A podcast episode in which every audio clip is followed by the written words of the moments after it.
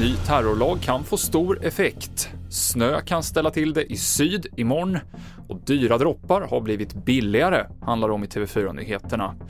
Som börjar med att berätta att en 16-årig flicka döms för att ha mördat sin lillebror i Vällingby i västra Stockholm i somras. Flickan som erkänt gärningen döms till sluten ungdomsvård i två år och åtta månader. Straffvärdet för en vuxen person hade varit 18 års fängelse, enligt Solna tingsrätt.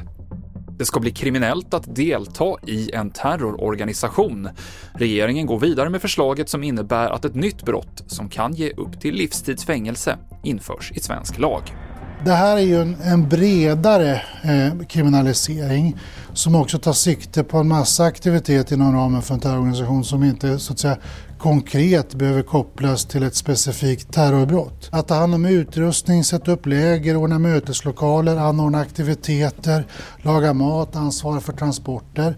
Man kan säga mer allmän aktivitet i en terrororganisation det sa justitieminister Gunnar Strömmer och vår politiska kommentator tror att den nya lagen kan få rätt stora effekter. Som det är idag så är det alltså tillåtet att delta i en terrororganisation i IS eller någon annan.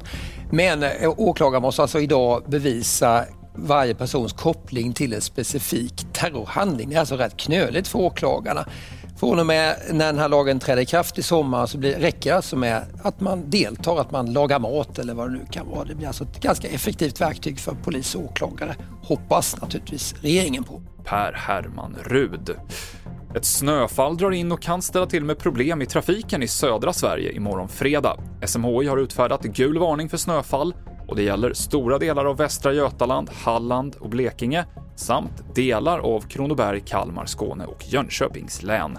Lokalt kan det komma uppemot 15 cm snö.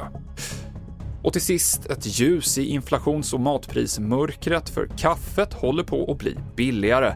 För de flesta märkena så går ordinariepriset ner med omkring 10 kronor kilot hos de stora kedjorna enligt sajten Matpriskollen. Något som bland annat beror på att kaffeskördarna i Brasilien blev bättre än väntat samtidigt som efterfrågan på kaffe har minskat. TV4-nyheterna med Mikael Klintevall.